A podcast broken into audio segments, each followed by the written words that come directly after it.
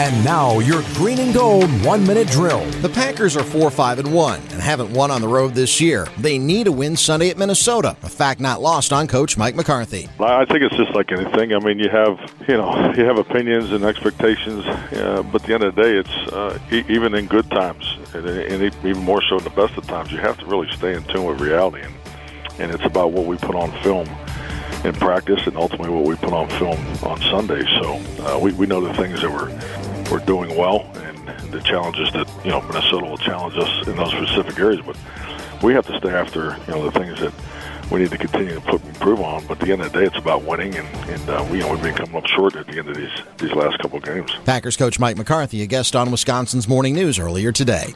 Doug Russell, WTMJ Sports. This has been your green and gold one minute drill.